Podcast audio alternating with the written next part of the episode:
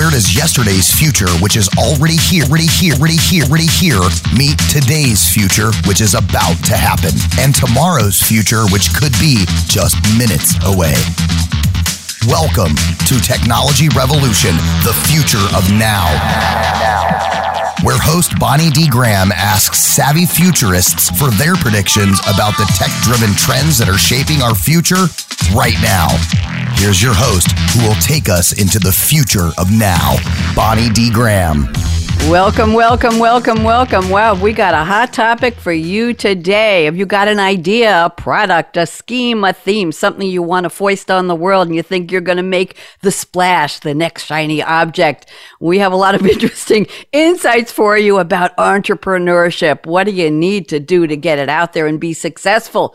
Great if you keep those ideas coming, but maybe you'll learn something about the pitfalls that could get in the way of your success of whatever you are planning to do. I have four very interesting guests today, but first let me give you a little overview of our topic. You know, I always start with a buzz quote. And by the way, panelists, wave hello to LinkedIn. We're live on LinkedIn. Go ahead, Robert, Bob, Jim, Don, everybody wave hello, and Facebook. There we go, LinkedIn and Facebook. So here's buzz number one, a quote from Dave Thomas, the founder of Wendy's. You've probably had a Wendy's burger at some point in your life.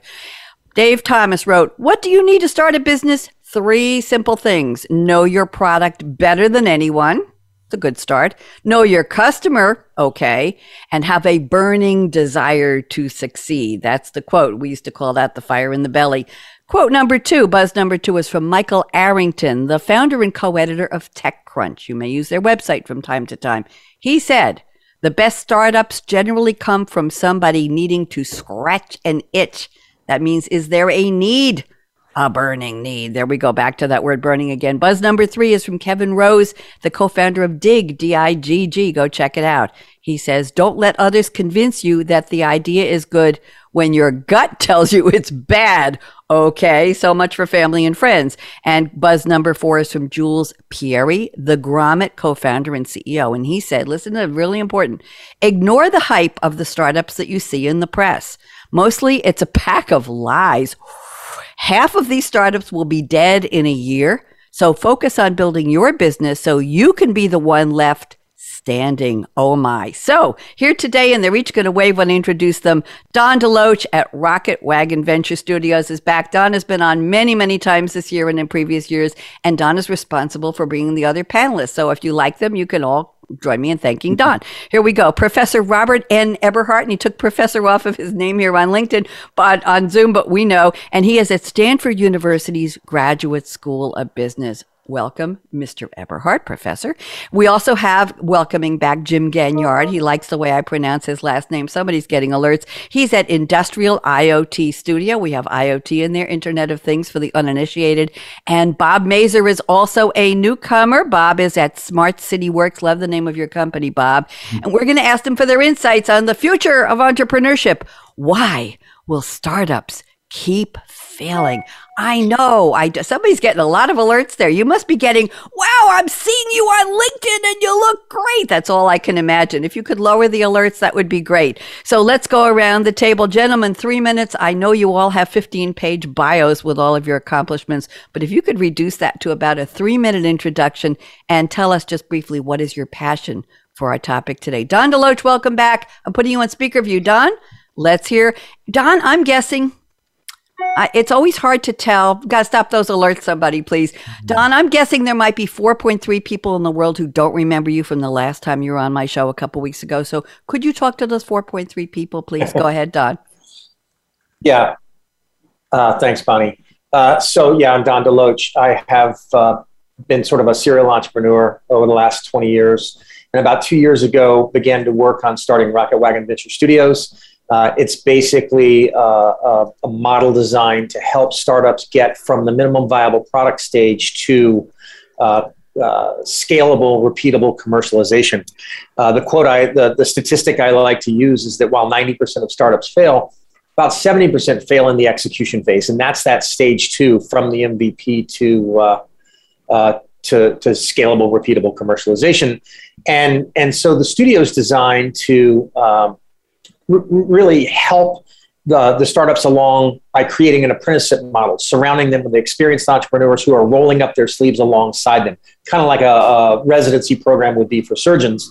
And I do this because, back to you know the main question, I, I'm passionate about uh, two things really, uh, entrepreneurship and uh, IoT and cyber physical transformation. And so what I'm doing right now is really a combination of those two passions. And, and I think it um, it's just a, a lot of fun. So thanks. Thank you, Don. Interesting that you mentioned the word fun. It is supposed to be fun when you come up with a new idea, right? Does anybody agree that it's supposed to be fun, and maybe that's when it stops being fun when you do something about it? Everybody, give me a thumbs up if you think it's supposed to be fun, entrepreneurship. Bob, Robert, Jim? Jim, ah, uh, ah, uh, we're not. Uh, Mensa, Mensa. I, I, I used to be a card-carrying member of Mensa, speaking of that. Anyway, I lost my card. What can I tell you? Well, we'll talk about that during the show. Interesting point, Don. Yes, and I, I think when somebody sits down at, well, used to be at a cocktail party, used to be at a birthday party, now who knows how we're connecting with people. Oh, I have this great idea. And remember, you were going to go to your F F F, family, friends, and fools, and ask them for money. Now you might go to an angel investor. Now you might go to one of those F F Fs and see what you want to do with it. And then the question is, how much longer can you have fun? Let's go on with our introductions here. Sitting next to you virtually is Professor Robert N. Eberhart. Professor, hi. How do you want me to call you? Robert or Eber- Mister Eberhart? Professor, who call do you me want Robert to is good. Uh, Rob, call Robert. me Robert. Introduce uh, yourself, please. Thank you so much, and uh, it's a real honor to be here. Thank you for inviting me, and pleasure. Um, it's uh, very intimidating to be around these distinguished people. Um, my name's uh, Robert Eberhart. Uh, I'm at uh, Stanford's uh, Graduate School of Business, where I run the research on a program called Entrepreneurship in Society. What we're doing is figuring out how this phenomenon of entrepreneurship, which used to be a little puppy, is now a big dog that's tracking mud into the house. And we're trying to understand a little bit better what's actually going on. So, for example, why do you hear the phrase, it's okay to fail? It's never okay to fail if you're an entrepreneur. And when, when I uh, bring to this party not just an academic background, Uh, but I was the founder of a successful startup in Japan. I had four rounds of venture capital. Uh, we grew to become one of the largest companies of our kind. Um, we sold that. We sold that. Uh, it was my second company. Before that, I was a semiconductor executive, and I've worked in venture capital. So I bring a practitioner's view of how things are done, the experience of having to do something. And when you said when the idea was fun, I just had to think and remember that when I ran a company in Japan for seven years, the only good night's sleep I had was the day I sold it. So. Robert, I bet your students love you. Thank you very much. Have, have you? Well, thank you. Have you? And I bet the others on the panel are equally in awe of you being part of the panel, right, Don DeLoach? That's why Don one hundred percent invited you.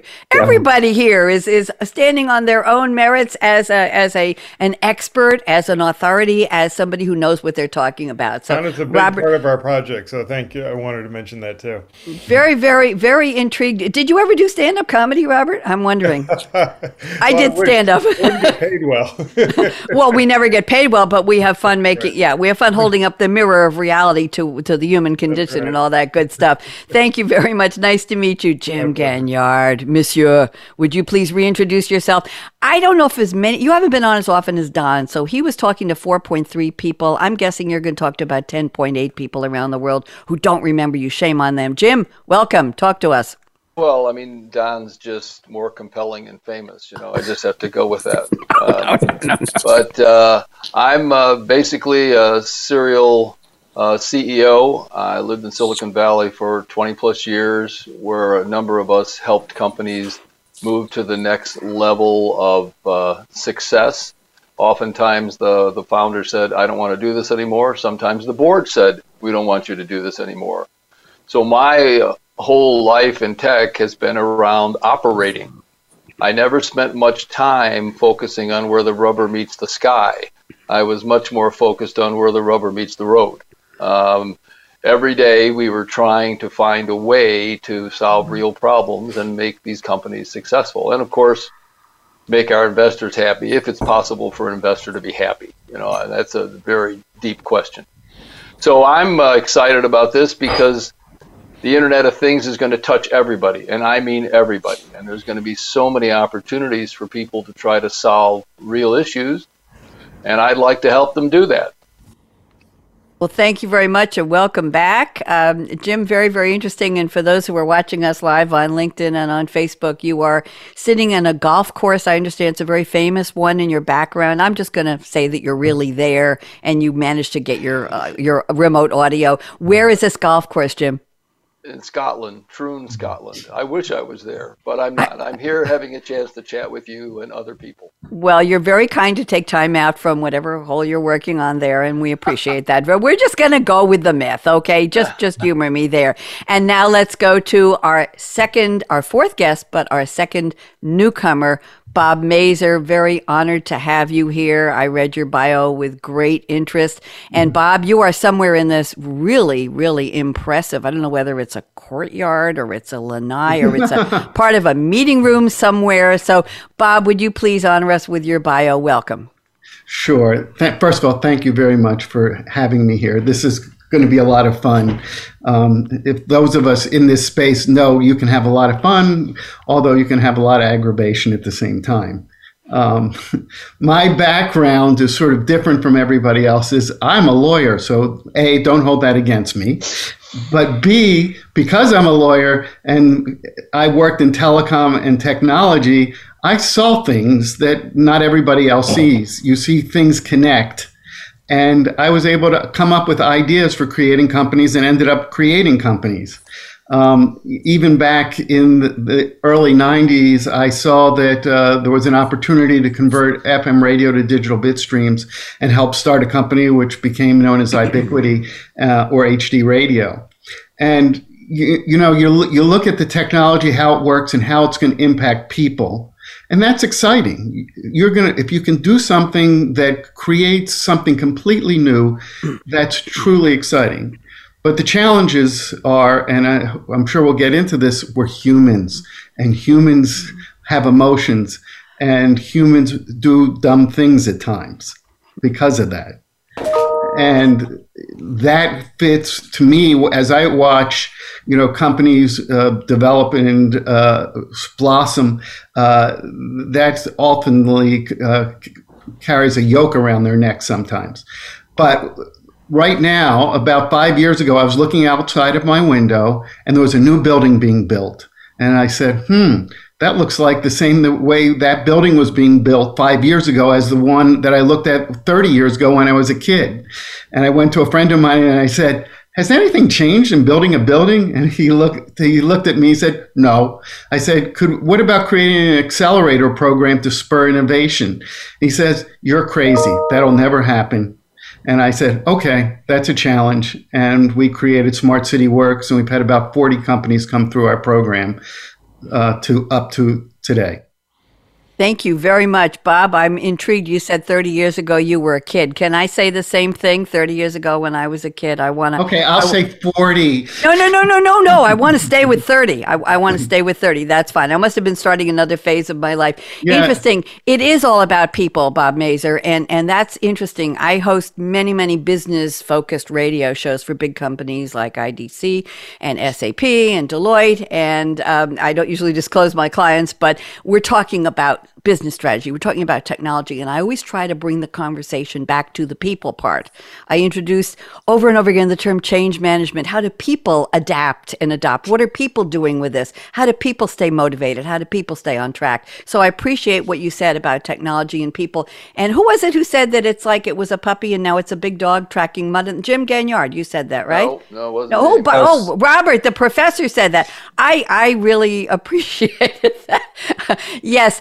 We did mention fun. We did mention that the the only time somebody slept was the day they sold their company. So I'm very happy. Don, thank you for already. I'm very impressed with your guests here today. So let's go to the opening quotes. For the new listeners around the world, the new viewers, I ask my guests in advance to please send me a quote from a fictional character, from a movie or a T V show or a song lyric, something in popular culture. It doesn't have to be very recent, but something that will intrigue us all that has absolutely nothing to do with the topic. And they're going to explain in the their own words how they think it does. So I'm going Don DeLoach to you first, and you send us a quote from Doctor Sean McGuire, played by the late great, left us way too soon, Robin Williams.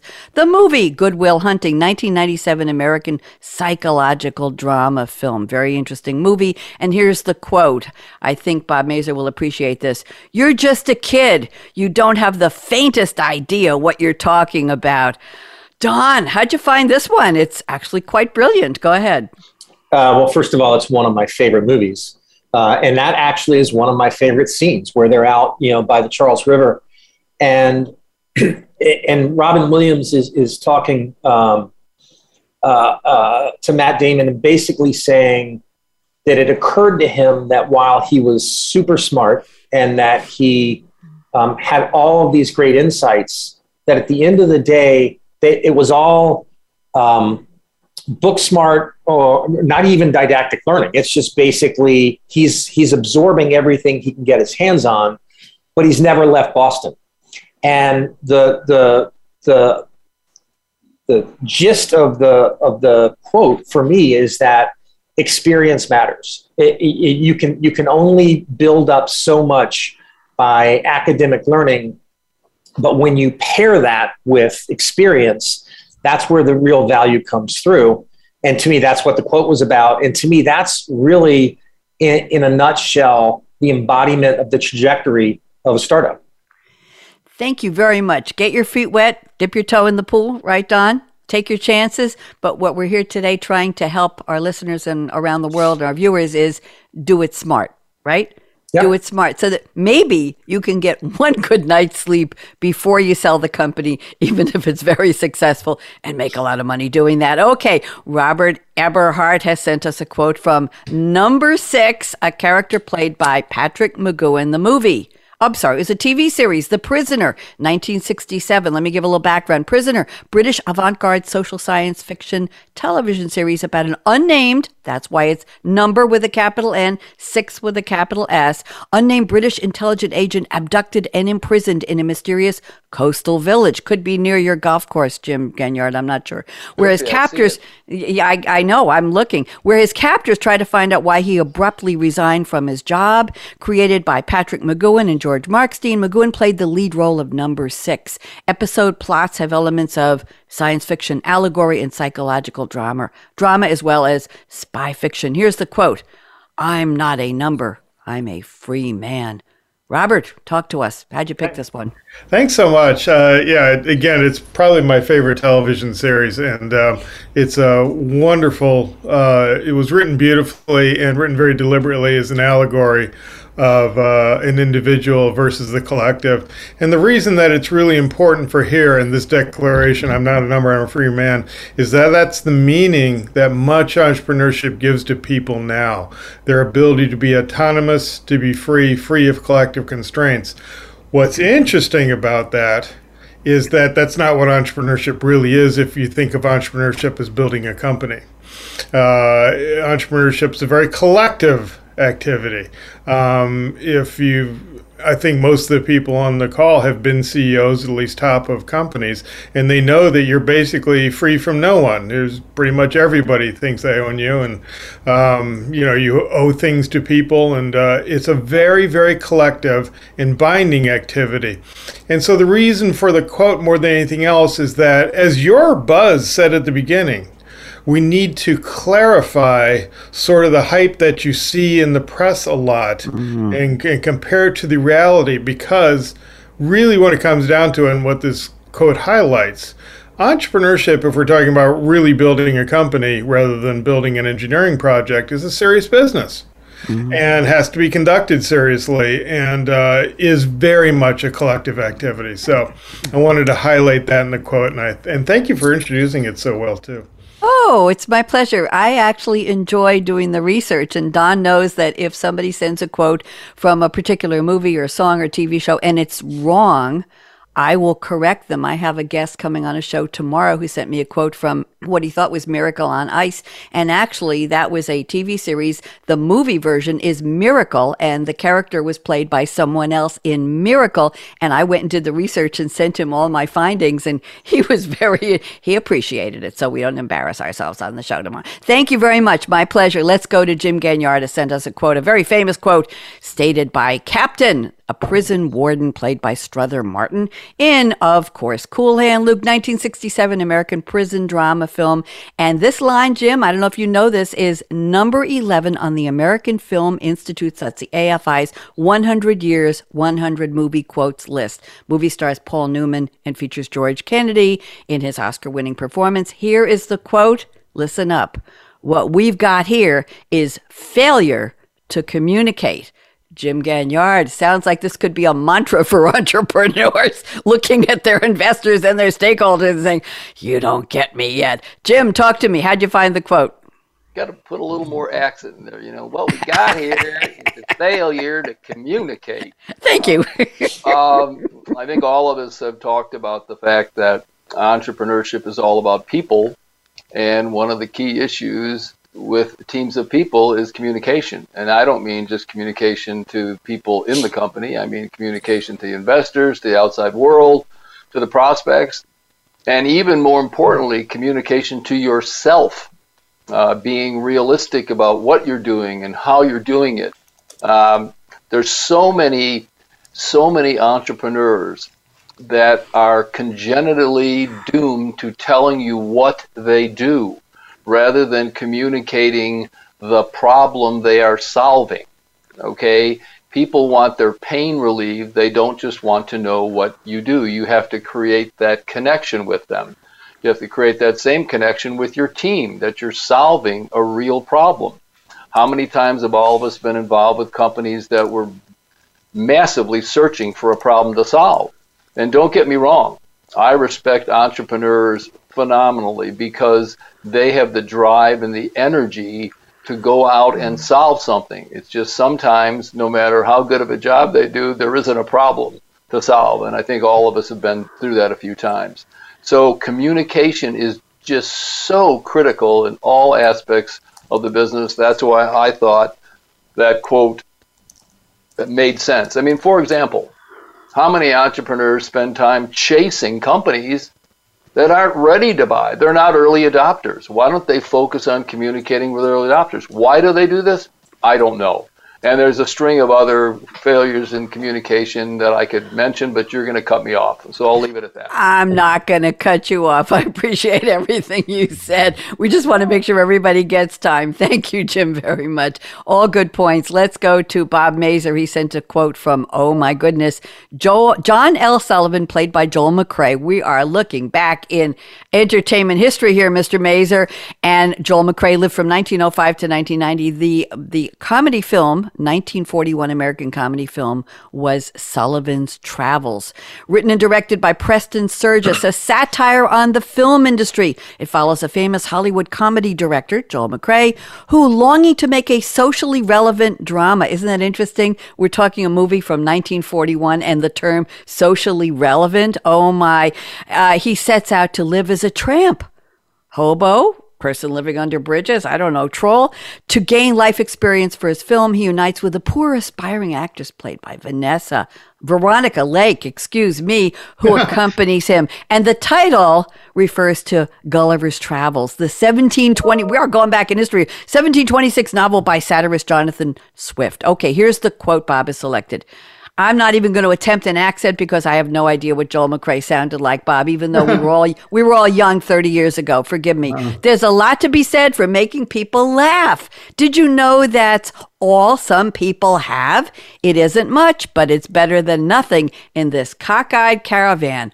Boy, I hope I did justice to that. Bob Mazer, rescue me, please. Go ahead. Yes, you did very much justice. This Thank is a, uh, one of my favorite movies of all time. Um, and it's a part of a series of nine movies that Preston Sturges did uh, in about a year, uh, about a ten year period, all black comedies, which are just all messaged black comedies. Um, and what I like about it is that the story is a, look at who, look at who you're trying to work with. And he goes out and he tries to, he wants to make this serious movie. So he goes out and he tries to understand where those people are and where they are in their lives. And it, he didn't quite figure it out, but he realized how important it was for him as well, who made movies, mostly comedies as a director, to have people laugh and people themselves just laugh at who they are. And it gets back to the human condition. We need to be able to reflect, but we also need to be able to listen, um, as Jim just said, and we need to be able to laugh together. And if we take ourselves a little too seriously, we're gonna lose our ability to communicate and collaborate. Um, And today, as we look at startups that are emerging all over the world, startups almost always need a, some high level of collaboration. And if we can't do that, we can't relate to one another, then I think we're doomed.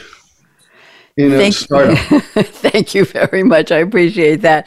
Thank you, gentlemen, all for finding such interesting quotes and allowing me the pleasure of doing so much research. I like that a lot. That's part of why I do the show. Now we're going to go to the predictions lightning round. Here's how it's going to work. I've already put into the chat for each of you privately, so I don't disturb anybody else, the first prediction I have selected from your list. You each sent four, or all very well articulated, and I thank you for that. And I'm going to read the prediction first from Don, and then from Robert, then from Jim, and then from Bob. After I read your prediction, take three minutes and unpack it. But if you have anything to say about someone else's prediction, just wiggle your hand at me, raise your hand, and go, hey, call me, call me, call me. And when they're done, I will call you. We can make this a round table. But before we go into the predictions, I have a question for all of you. I think is is important to me, maybe to our listeners. Is there room for new ideas? Have we done it all yet? Entrepreneurship, should it be allowed to survive? Should it thrive? Is there room for more people to say, I've got the next great product. I've got the next great widget. I've got the next great idea. Quickly, yes or no, one sentence answer around the table. Don DeLoach, is there room for more entrepreneurs? Yes. Why? You said one word. One and one sentence. One sentence. Plus one, plus one sentence. Go ahead. Because the rate of innovation is only increasing based on combinatory elements of technology, and that's creating a, a, an opportunity for more entrepreneurs. Great. Robert, what do you see?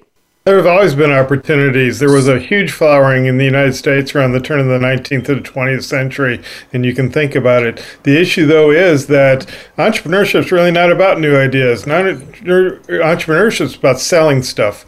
And so it could be old stuff, could be new stuff. Just sell a lot of it and have good margins. Very interesting approach. Jim Gagnard, yes or no in one sentence? A long sentence, if you will. Yes, but the numbers are clear that the vast majority of innovation is making things that already exist better. So there'll always be room for innovation. Ah, that word better. Thank you very much. Bob Mazer, what do you think? Absolutely, yes. And if you look at history of human beings, we've done that almost since we could were erect. And whether it's uh, uh, using a wheel, or using, or developing a vacuum tube, or IoT. We're always pushing forward to make our lives and our capabilities better. Thank you very much. My reference point in asking that question to all of you is I have been interviewing authors, many of them self-help authors, for years and years and years on my other, some of my other radio shows.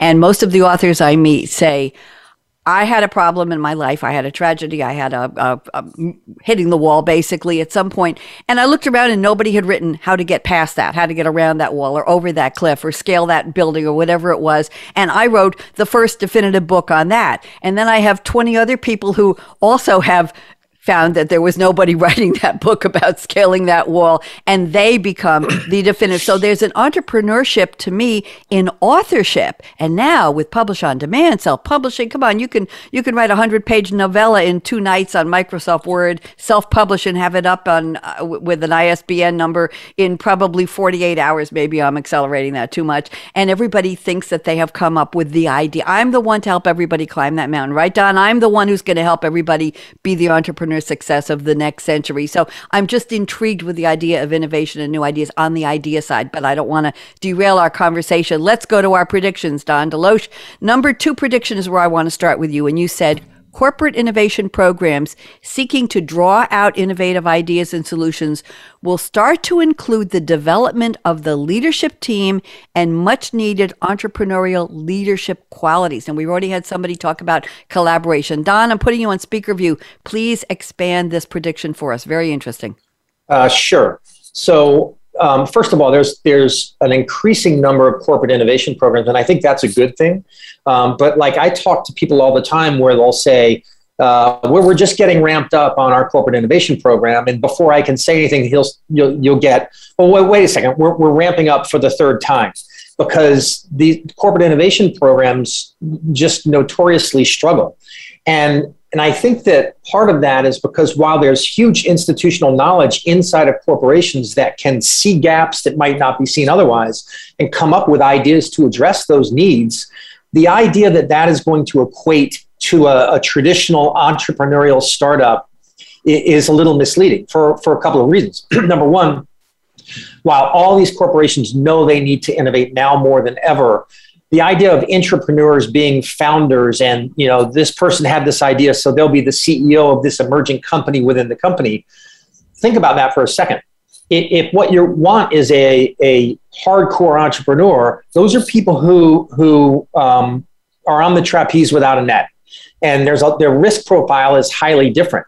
And the idea that somebody, it doesn't mean that somebody who is in a company of one of thirty-five thousand people can't have that profile. It's just highly unlikely based on the circumstances. And so what happens is there, there, there's a disconnect between the idea and the people associated with commercializing that idea. And I do think that corporate innovation programs are going to start to uh, or, or, or think more about um, the curation of the talent piece of the equation, Uh, as well as, and even separate from the idea itself. And sometimes maybe they'll need to bring in people who actually are entrepreneurs into the corporation to take these forward. They'll also need to give careful consideration to how those entrepreneurial founders are treated, because you don't want to disincent them, but you also need the right qualities for the right leadership.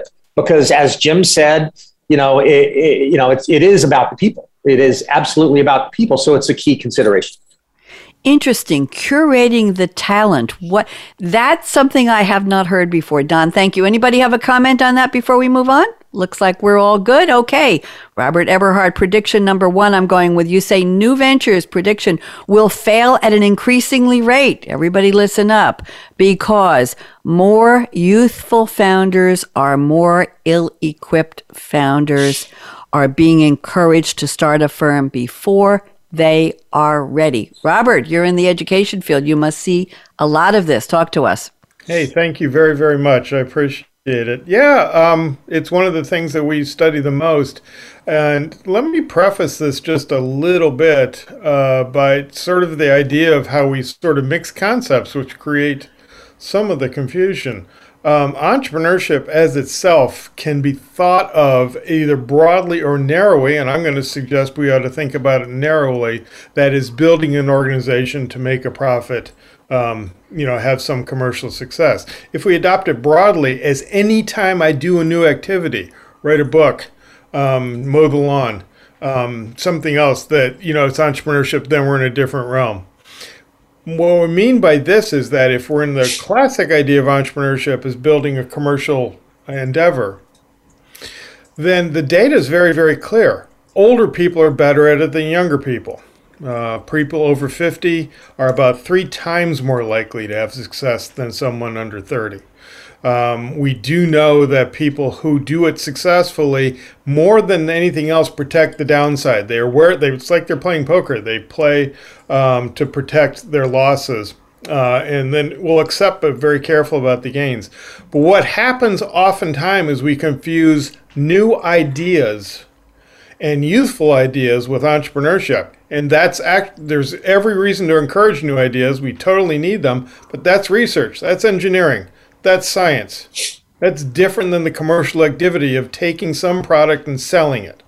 And so what happens is, by confusing that issue we're actually sending people out of school. Let me give you a quick example, and I can't, yeah. I can't get over this, that um, if I take a business law class in undergrad, that doesn't mean I can go out and practice business law and go in front of the bar and mm-hmm. you know, argue. But we take people who have one class in entrepreneurship and actually tell them to start a company and invest other people's money in it.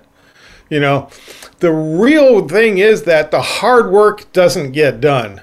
The hard work of running a company is identifying the pain, as as Jim said. It's identifying the market opportunity. You have to do research. You have to know the people in the business. You have to understand the business. You have to know the supplier base, the customer base. It's hard work to know all that stuff. It takes years to learn it. And people don't give themselves the time to develop the expertise they need to have the greatest chance of success of the company they want to build. I had a student come to me and say, I want to start a company. I told them to go, and I asked them what kind of company they wanted to start, and they said something in social media. I said, go work at Facebook for five years and come back and talk to me.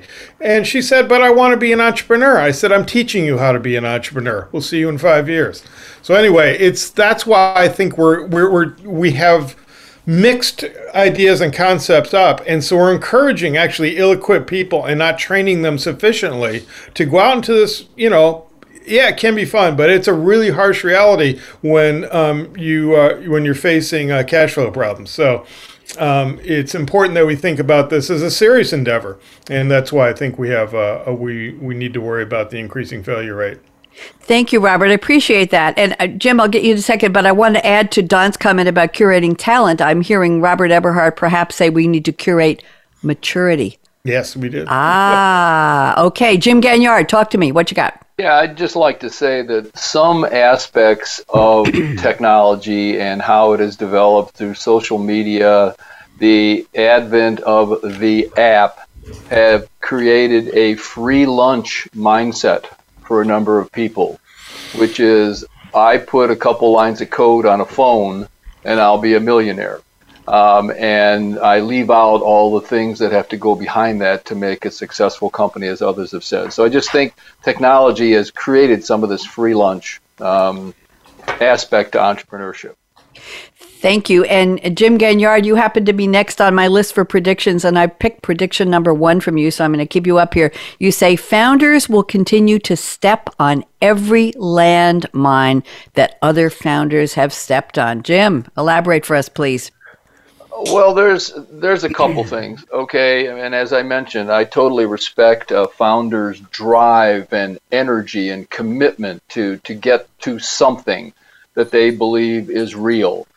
I also believe that early on, when they put all this energy into it, they're very sensitive to, quote, their ownership of this effort. And I totally respect that. But so many companies, it's got to be ninety-nine percent of entrepreneurial companies wander around on their own. They ask some friends and family for some input.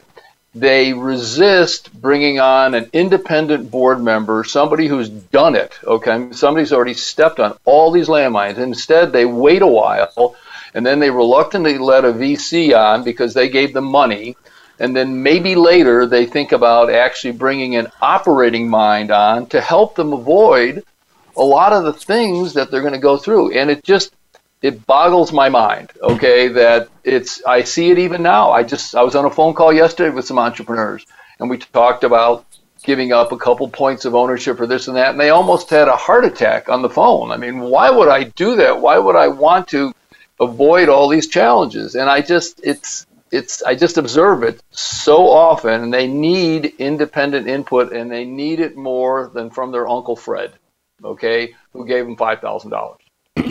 There's the F F F, family, friends, and fools, who will listen to you and say, hey, you're so young, you're so cool, you're so sharp, you have so many great ideas. That's what we're going to talk about at Christmas or Hanukkah dinner this year. Okay, let's move on. Bob Mazer, I have picked from your list of predictions number two to start. This is interesting. Getting back to people, you say arrogance will imperil startups. The view that nobody does what we do, nobody knows what we know, is seldom true. And this goes back to my comment a few minutes ago, Bob. You say it often causes a lack of objectivity and will continue to derail startups. Bob Mazer, talk to me. Well, I'm sure everybody on this panel has seen this. And uh, I'm sure Jim, with the person he saw, talked to yesterday, or every other startup, you know, they think they know everything. You know, in a complex technical world, they don't know everything. Um, they may know some technology, they may know a little bit about the market, but they don't know everything. And it, that kind, and when I see people that, you know, and, and I think Jim also raised the issue of communications, they don't listen. And, you know, they can be right, but you would want, as you just discussed, to have input from people who are subject matter experts. You can't be overnight a subject matter expert. Um, you may have a great idea. So what you really need to do is build a team around you that has that subject matter expertise. And that can be people who work for you. It can be on your board, can be on your advisory board, because there are landmines and there are a lot of things that people aren't going to know or understand. And then you've got to have ever who's running the company build a culture that allows that communications of those experts to flow into the company with ease, um, and not shut off just because someone doesn't like what you say or that advisor says. And ultimately, you, you've got to get this team working together as best as possible and bring everybody's talents to bear. And that's really hard. That's real. And that, again, is a, is a people skill. How to communicate with people, how to listen to people, recognize them, and take in their input, and make those people feel that they're being heard. Thank you. And, and on that point, Bob, people being heard, three little letters come to mind. I think we all are, you're not going to be surprised. N D A. Are we in the era of the N D A? How do you protect your idea? Don DeLoach, just quickly, I know this is not in our predictions level here, but how do you protect your protect your idea? You're supposed to have a culture. You're supposed to have a team. You're supposed to have leadership. You have board of directors. You have the people who are investing in. You have the stakeholders. You got to tell them something. You got to be articulate. You got to put down something on paper, virtually or real. How do you protect your idea? Or is that up in smoke? Don DeLoach, how do you protect? Let's quickly go around the table. Don? Okay, uh, uh, I'll try to make this short. Um, number one, you you get good advice from people in terms of the, the context of that idea in terms of the market. Um, and then if you decide, do I do I want to go down a, a patent path, or do I want to go down a trade secret path? Most small companies who spend a ton of money on patents could never defend them if they tried. So I mean, that what you asked is a complex question, but yes, it's one that startups should be asking and be objective about the advice they're getting too. Thank you. Let's go around. Robert Eberhart, thoughts quickly. How do you protect? I do want to do one more set of predictions. So yeah, go ahead, thank Robert. You. I'll do, I'll do real quick. But yeah. You know, basically, if your company's success is, depends on keeping your product secret, then you've got a problem. Um, the issue is not that you keep the product secret, but you deploy defensive strategies that work so that other people, when they try to get into your space, you know, are tied up in knots. And that's difficult to do, and the reason we need more expertise. Interesting. Jim Gagnard, thoughts on protecting an idea? Well, first, the the only proven way to protect an idea, which is protect your share, is to sell a bunch of customers. That is the greatest protection against anything, okay? And that's why you have to find the sweet spot and go there. The second thing is I would advise all entrepreneurs to read the book, The Blue Ocean Theory.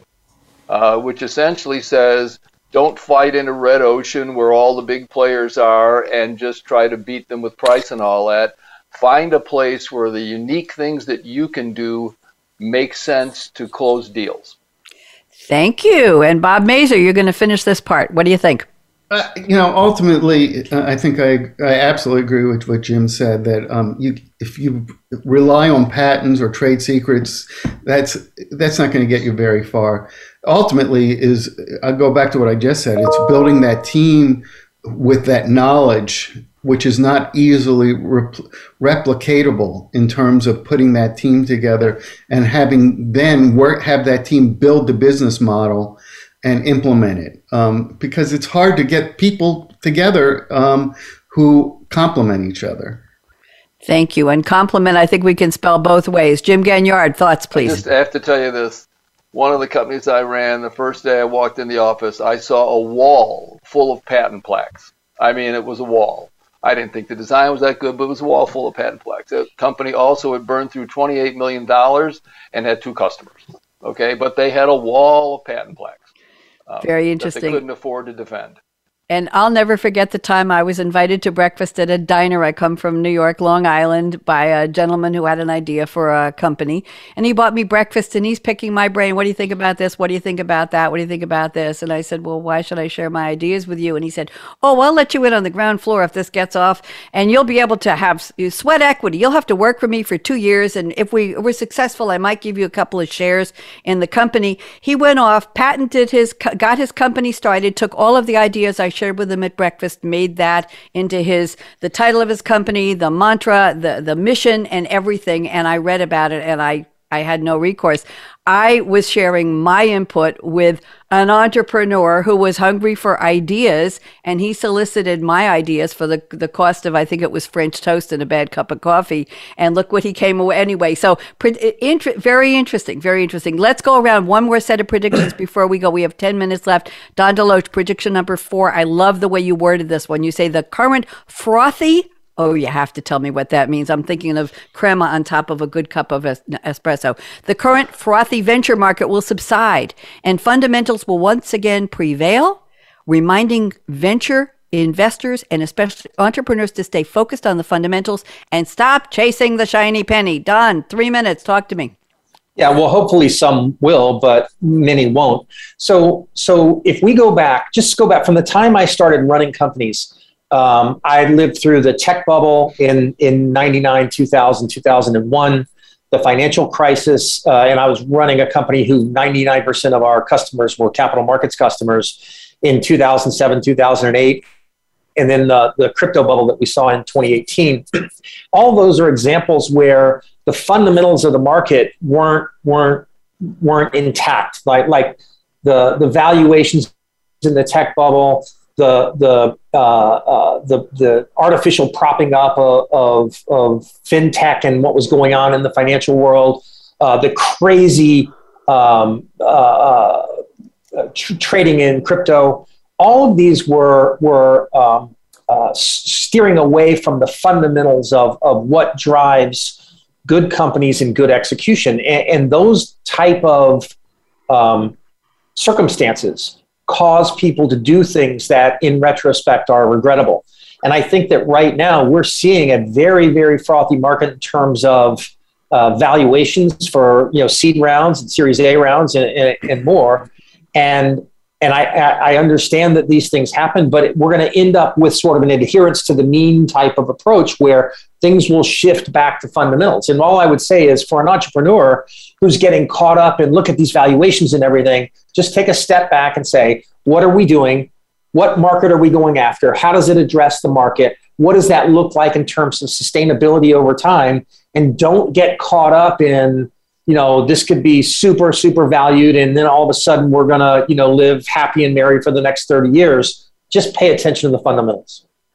Thank you very much. Appreciate that. Let's quickly go to Robert Eberhart. Prediction number two. I love this. We talked a little bit about this before. The acceptance of failure in entrepreneurship mythology, ooh, will help cause and encourage the acceptance of greater inequality. I really need you to unpack that for me, Professor. Go ahead. Two minutes. All right. I'll take two minutes. Yeah, this really comes. This is a very important concept. It shows how ideas of commercial activity and entrepreneurship can bleed into other realms of, of activity and actually start having real effects. Everyone knows that the majority of companies that start are going to fail. Particularly knowledgeable people who start them know that. That's why they protect the downside. It's not a good thing to fail ever. I've given a critical thought uh, experiment to um, my students. Imagine that you're a V C investing in two companies that are identical. One of them, the founders, had two I P Os. The other one has had one I P O and one failure. Who do you invest in? You go with the two I P Os. It's, you know, it, you may learn something out of failure, but there's something more to learn out of success. The second thing I think that's really important to understand is that thing, that idea that failure is inevitable in that realm has been borrowed and put in other realms of our uh, of our world. For example, we have to accept failure in uh, in our lives because we're now independent agents engaging with various companies, and we're we are ourselves entrepreneurs as we go and sell contracts, you know, work on temp gigs, do contract work for somebody for a few years, and we're always selling, and so and and having to accept the inevitability of fail, failure. The reason that links up with inequality is because that's different. In, from in the post-war America up till about nineteen eighty, we saw the corporation as responsible for employing people and keeping people employed and having them have good outcomes. Now we see people are responsible for themselves. You have to engage. You have to drive Uber if you can't do anything. You have to, you know, sign contracts. You have to become a temporary employee and just move from different company to different company. Uh, or you have to be an entrepreneur.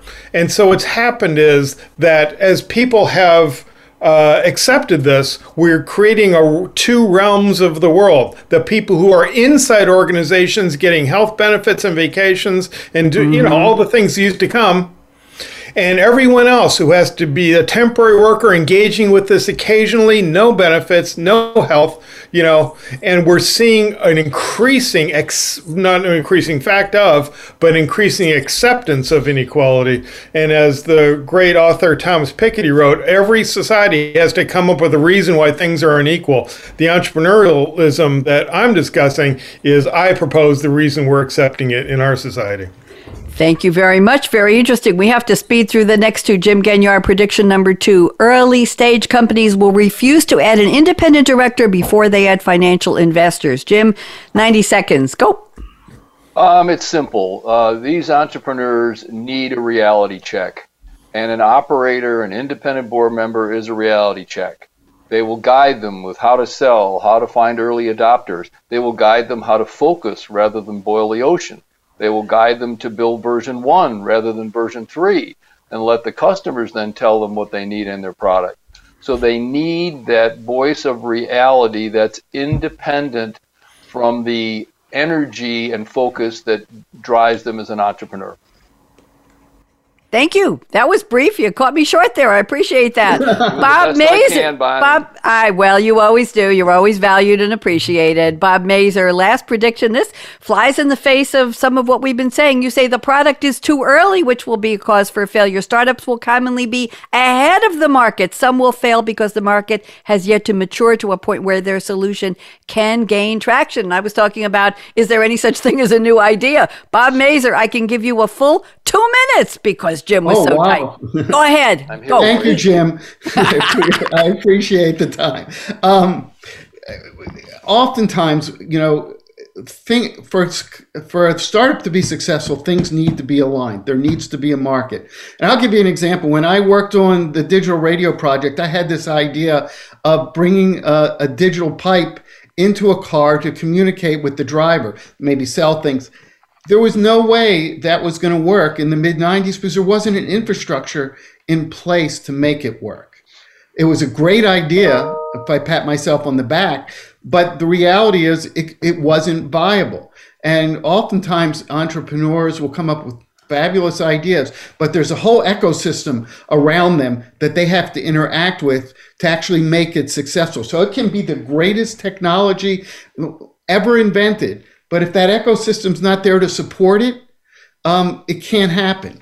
And so we often see, you know, that technology comes along and it just goes nowhere. But all of a sudden, five years later, we were able to utilize it because of that ecosystem that has developed around it.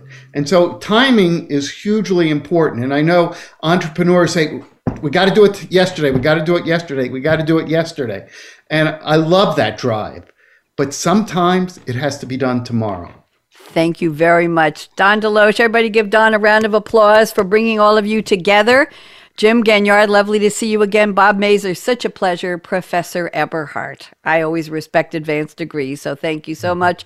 I would take a class from you anytime if the if the opportunity arose. I want to say thank you to my engineer extraordinaire, Aaron Keller at Voice America Business Channel. Thank you, Aaron, for getting us on the air and keeping us there. Now, panelists, I want you to stick around for a picture after, but I want you all to raise your finger and wag your finger at the screen right now. And if somebody tells you Come on, Professor, wag, wag, wag your finger. If somebody tells you the future was already here, you're going to say, no, no, no. That was yesterday's future. Today's future, all right, you can put the finger down. Today's future hasn't happened yet. And we're all here to try and make it a better one. Bonnie D. Graham signing off. Thank you to everyone for watching on LinkedIn, on Facebook. Thank you to our listeners around the world on Voice America. If you know somebody who would love this show, find us on Voice America Business Channel, Technology Revolution, the future of now, and wishing great success and savvy and expertise and smarts to future entrepreneurs. I hope we've helped. Everybody wave goodbye. Don't go away, panelists. Bye-bye. Thank you for joining us for Technology Revolution, the future of now. Mark your calendar to join host Bonnie D. Graham every Wednesday at eight a.m. Pacific Time, eleven a.m. Eastern on the Voice America Business Channel to hear how technology is impacting your future now.